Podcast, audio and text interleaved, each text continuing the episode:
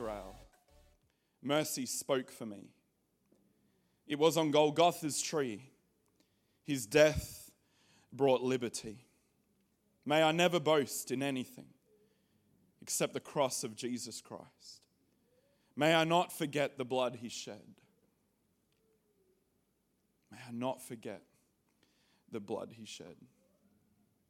It is by his death I am alive. Because of Christ, I am alive. What a humble sacrifice. Love that washed me clean. What a blessed mystery. His punishment, my peace. Because of Christ, I am alive. Because of Christ, I am alive. You know, church, today is a day when we can have confidence in all of the teachings of Jesus Christ. Because he didn't just die, but he rose again. He did not just die, he rose again. Come on, death was the sacrifice that was paid on our behalf to, to wash us clean, to, to wipe everything away. That's what we celebrated on Good Friday. Good Friday is a good day because it's the good news. It's the, it's the gospel of Jesus Christ. It's the purpose for why he came. It's Fantastic Friday. I want to change the name of Good Friday to Fantastic Friday. But if that's where it stopped, it wouldn't have been enough. If that's where it ended, if Jesus just paid the price on our behalf, it wouldn't have been enough. Resurrection Sunday is there for the believer to prove to us that we can have confidence in all the teachings of Jesus. The cross is there for our sin, but the resurrection is there for our life, our resurrecting life. His name is Jesus. His name is Jesus. Before I preach this morning, I just want to open up in prayer. Heavenly Father, we thank you so much. God, we thank you that you, you came back for us because you want us. And Lord, today I pray that we would walk out inspired by you encouraged by you, convicted if necessary, and challenged and equipped, Lord, to do what you have called us to do. God, today we remember you. In Jesus' name we pray. Amen. Amen. Well, welcome, church. Welcome to Resurrection Sunday. Welcome, family. The family of God, brothers and sisters. It's who we are. I also want to say welcome to you if you are visiting us uh, today. If this is your first time in Emerge Church, uh, welcome. We hope you have an awesome uh, Sunday today. You've come on a good Sunday. You've come on a very good Sunday. It's Resurrection Sunday. And uh, it's because Jesus rose again. He didn't just die, He rose again. And uh, we're going to celebrate that today. And I've entitled my message, as you can see there on the screen, Jesus, Resurrecting Power. You know, we can, uh, we can see from history we can see from the scriptures, but we can see from the very presence of God in our lives that the tomb is empty. The tomb is empty. Our Savior did not stay. The cross was completed and Jesus was victorious. You know, death thought it had conquered our Savior. Satan thought he had concocted a situation, and through the coming into Judas and the betrayal of one of his closest friends and to the, to the journey towards the cross. I can imagine that, that Satan thought, oh, maybe this is it. Maybe this is my moment to, to take the reins and to, to, to shine. But we know very differently, don't we?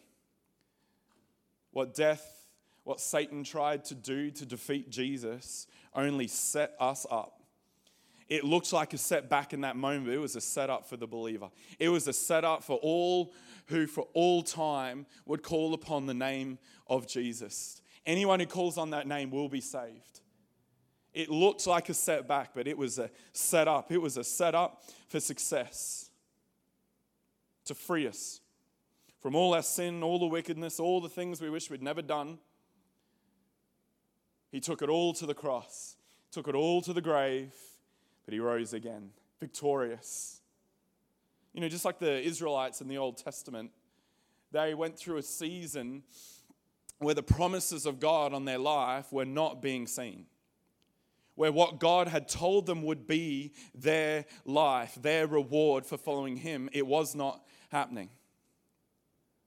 For 430 years, the Israelites were enslaved in the land of Egypt.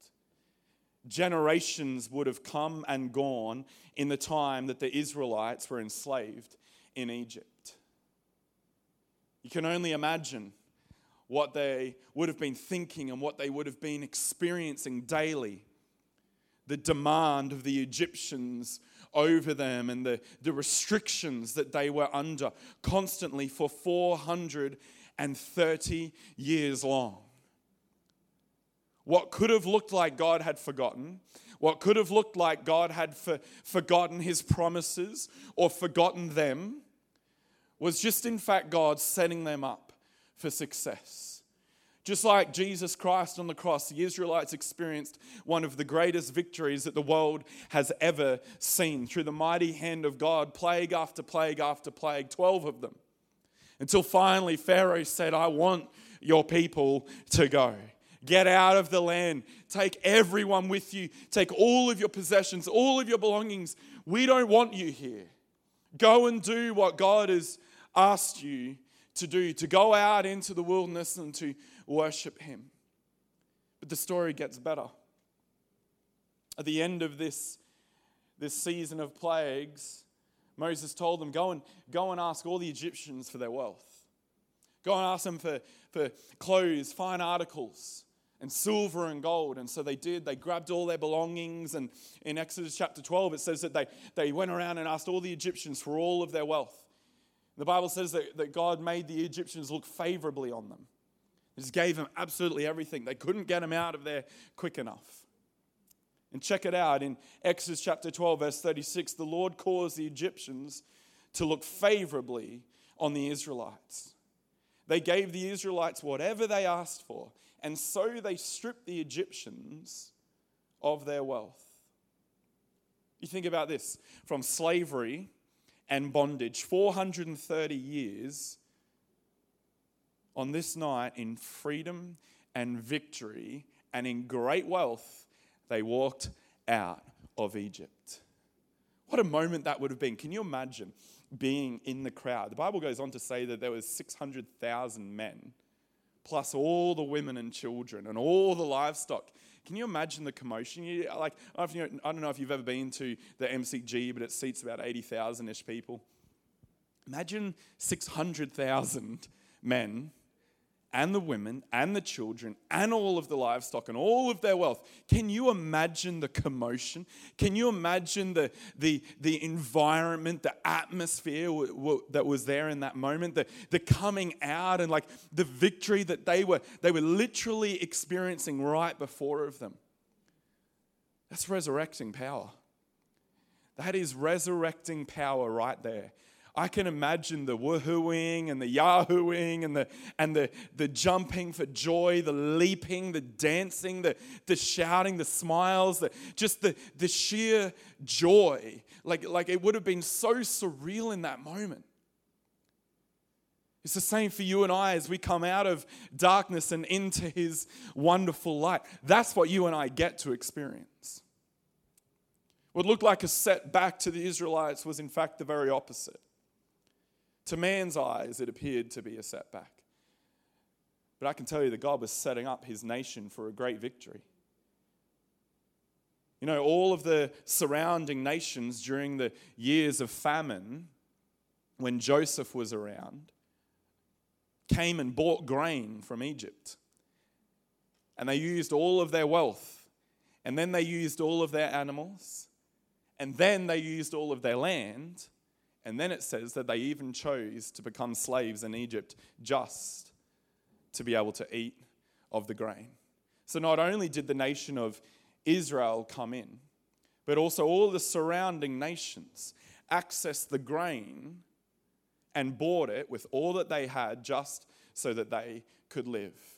So you can imagine that now, on their exit, on their exodus, Israel is not, in, not only just as wealthy as they were when they came in, no, God gave them back way more. God gave them back so much more. God multiplied back to them what they had lost. They came in and gave their wealth, but all of the surrounding nations gave their wealth, and all of the people of Egypt gave their wealth into the land of Egypt. And in this moment, on one night, the Israelites walk out with all of it. What looked like a setback to the eyes of man was, in fact, a setup for success by our Creator. How cool is that? They walked out not just free, not just in victory, not just to be able to worship their God, but they walked out with abundance. Aren't you so thankful that God causes everything to work together for the good of those who love God and are called according to his purpose? Church, that's you and I. That is you and I. You know, it's the same for the disciples. Jesus was dead. Their master, their savior, their, their best friend, the guy that they had just spent three years of their lives with. Not just on Sunday morning at church. No, no, no, 365 days a year, three years long. Every day following Jesus, learning from Jesus, sleeping in the same room as Jesus, sitting around the campfire with Jesus at the end of the night, hearing the behind the scenes to the parable stories. Three years of their life devoted, giving up of all of what they used to do their business, their families, to follow Jesus. And, and they truly thought that He was going to set up and rule and reign. They truly thought that He was the answer to the rule of Rome. And then all of that ripped away from them as they are seeing their, their Savior hung on the cross. They watched him whipped and beaten. They watched him carry a cross through streets being spat upon and, and pushed over and mocked and ridiculed. They watched him carry it all the way up to the hill, not even strong enough to carry it the whole way. And then they watched him drive nails into his wrists and his feet, and they watched him shove a spear into his side, and they, they saw the crown of thorns on his head.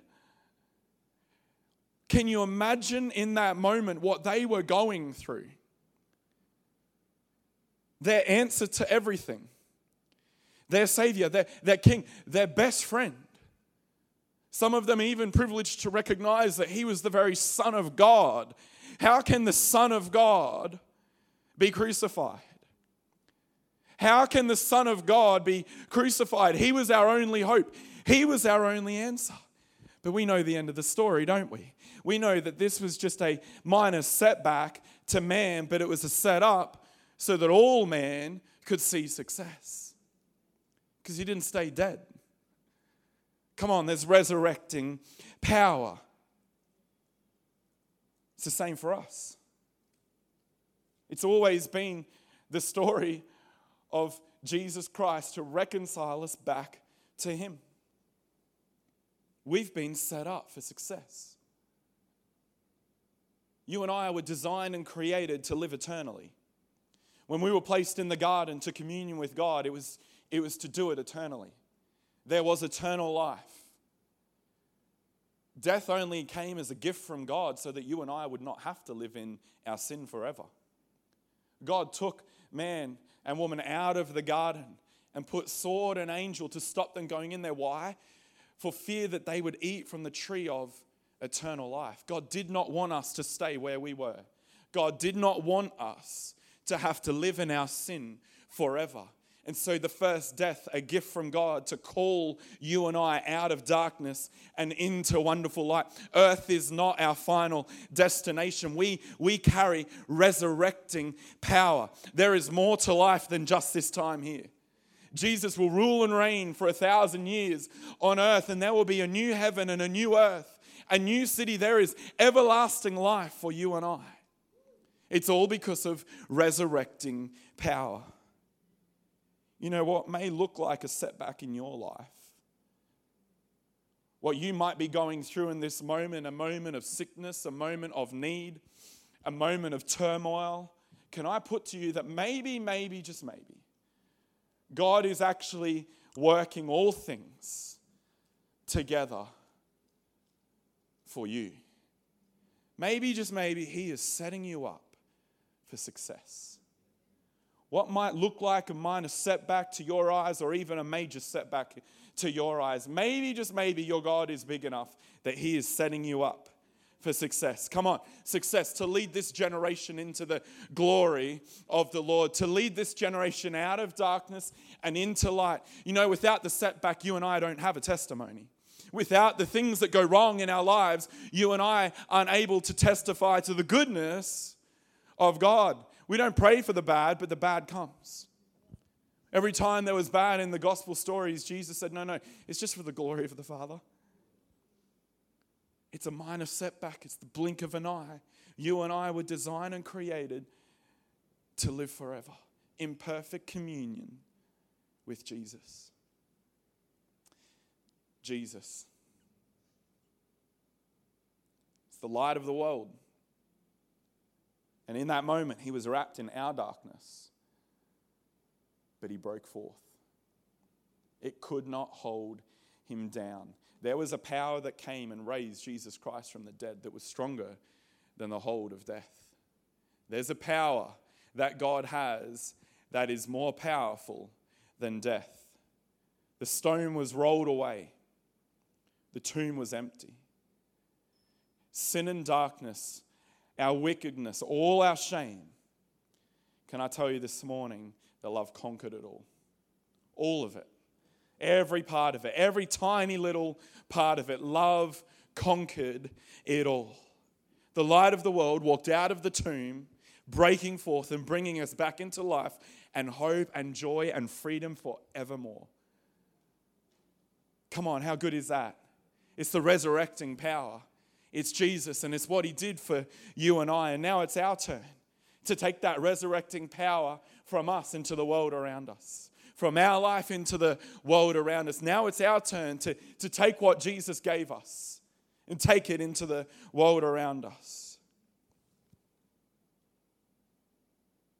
It was his purpose. It's why he came.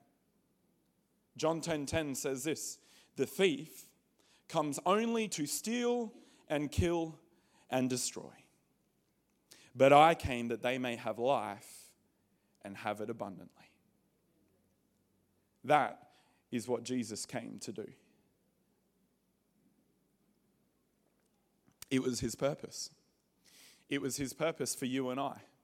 His purpose creates a platform for us to live from. His purpose creates a platform for us to serve from. His purpose created a platform for you and I to live, not just with life, but with abundant life. With abundant life. Some of you are going to receive some more abundant life this morning. He came, but then he went.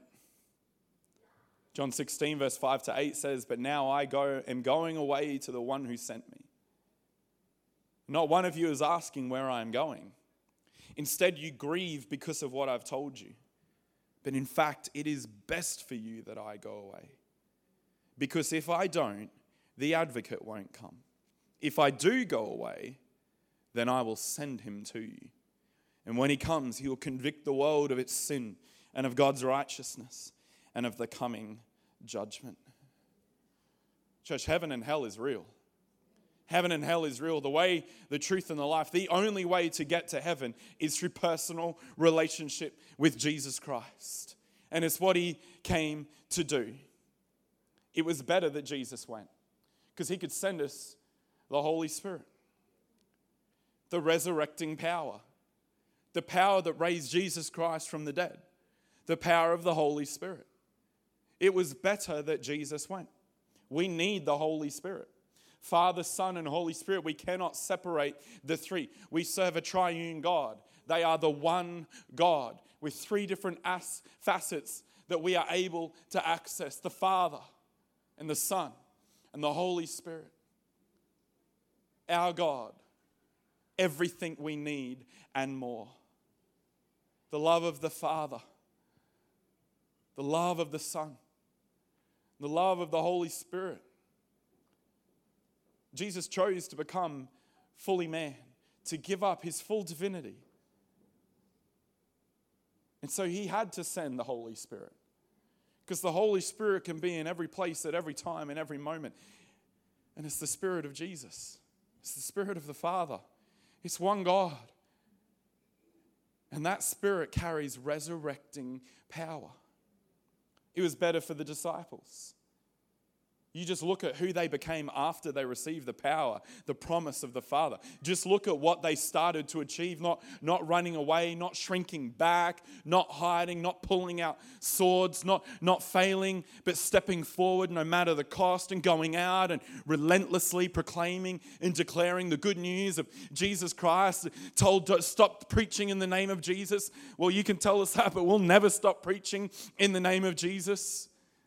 Who they were before they had the power of God was very different to who they became when they were filled with the power of God, the resurrecting power. It's better for us. Like it was for them, it's the same for us. Our life is better with the power of God. Our life is better in relationship with the Holy Spirit.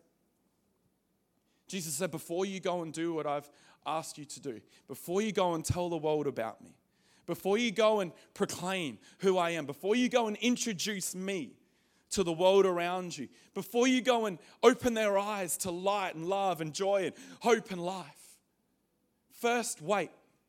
Go up into the upper room and wait because I'm going to send you a gift. The Bible calls it the promise of the Father, the power from on high the ability to do what God has called us to do. Church, we cannot do it without the resurrecting power. We need the resurrecting power in our life. Romans 8, verse 11 says this The Spirit of God who raised Jesus from the dead lives in you.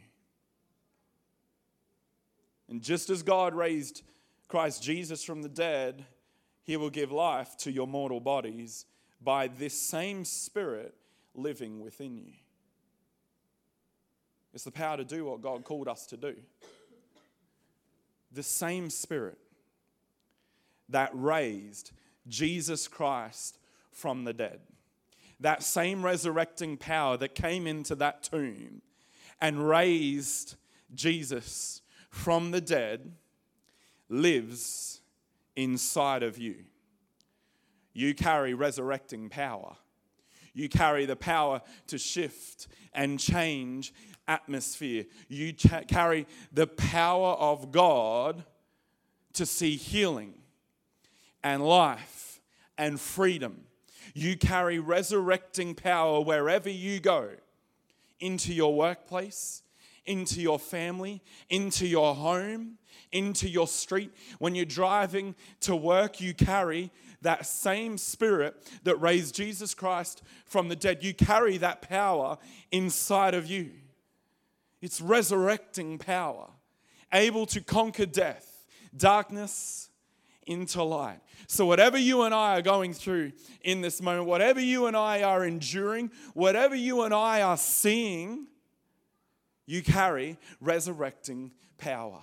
You carry the ability to see change come to that very circumstance. Amen?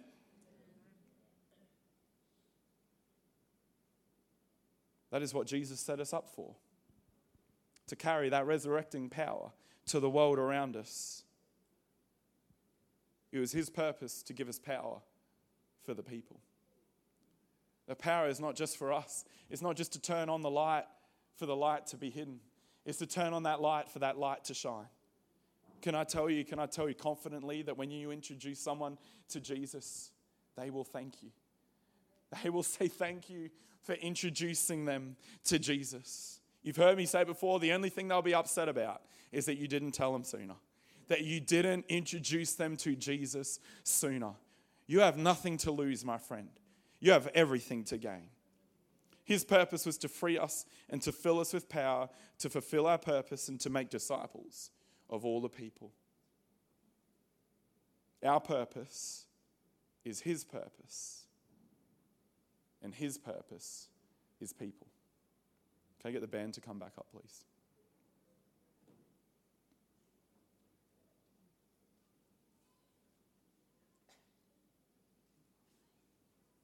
In a moment when we finish, we're going to just spend a moment worshiping God this morning, to worship Jesus, to spend time in His presence. Maybe some of you will need to get some stuff right. Maybe some of you will need to be re inspired by His life. Maybe some of you need some freedom, some, some joy. Maybe some of you need some healing. But maybe there's some of you out there as well that need the releasing of that resurrecting power. Maybe there's some of you out there that have something that's, that's bubbling away in your spirit that needs to be released. Maybe there's some people in here this morning that are, that are going to see a shift in their family. Maybe there's some people here this morning.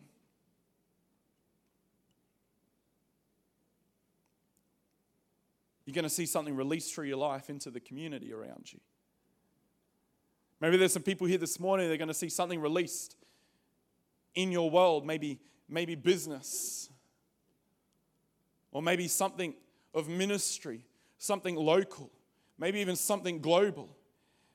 Maybe you're sitting here today and you know that you are called to so much more. Maybe you're sitting here today and you know that there is, there is so much more that you could be doing. Or maybe today there's going to be a releasing of that in your life. Because that's what I've been praying for and that's what I know that God can do. Church, what you carry living inside of you is resurrecting power. Nothing can conquer that, nothing can defeat you. Come on, what would you do if you knew? What would you do if you knew that you could never ever fail? What would you do if you knew that you could step out of the boat and walk on water? What would you do if you knew that you could lay hands on the sick and see them recover? Come on, what would you do if you knew that you could introduce someone to their Savior and see their life transformed. Come on, I know of a generation out there that, that has no hope, that engages in a lifestyle that requires repetition, a bondage, a cycle of bondage that requires of them all that they are to keep going back again and again for more and more because it never satisfies them.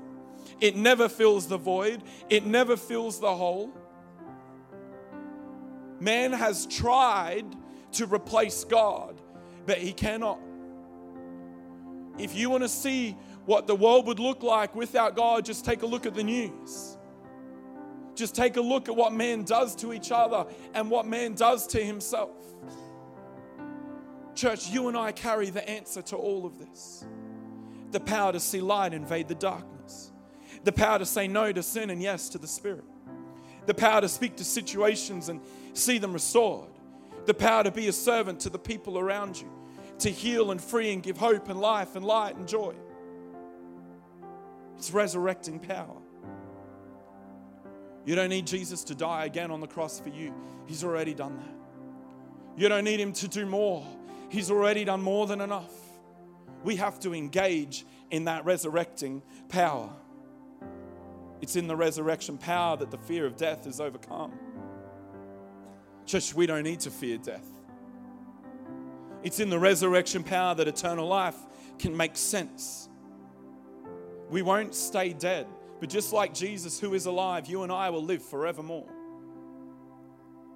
It's in the resurrection power that the impetus for evangelism was birthed. When Jesus rose, it made it possible to live again. Church, is the foundation of our hope our hope that there is eternal life. That's what Jesus won for us. It serves as proof that what Jesus taught is true.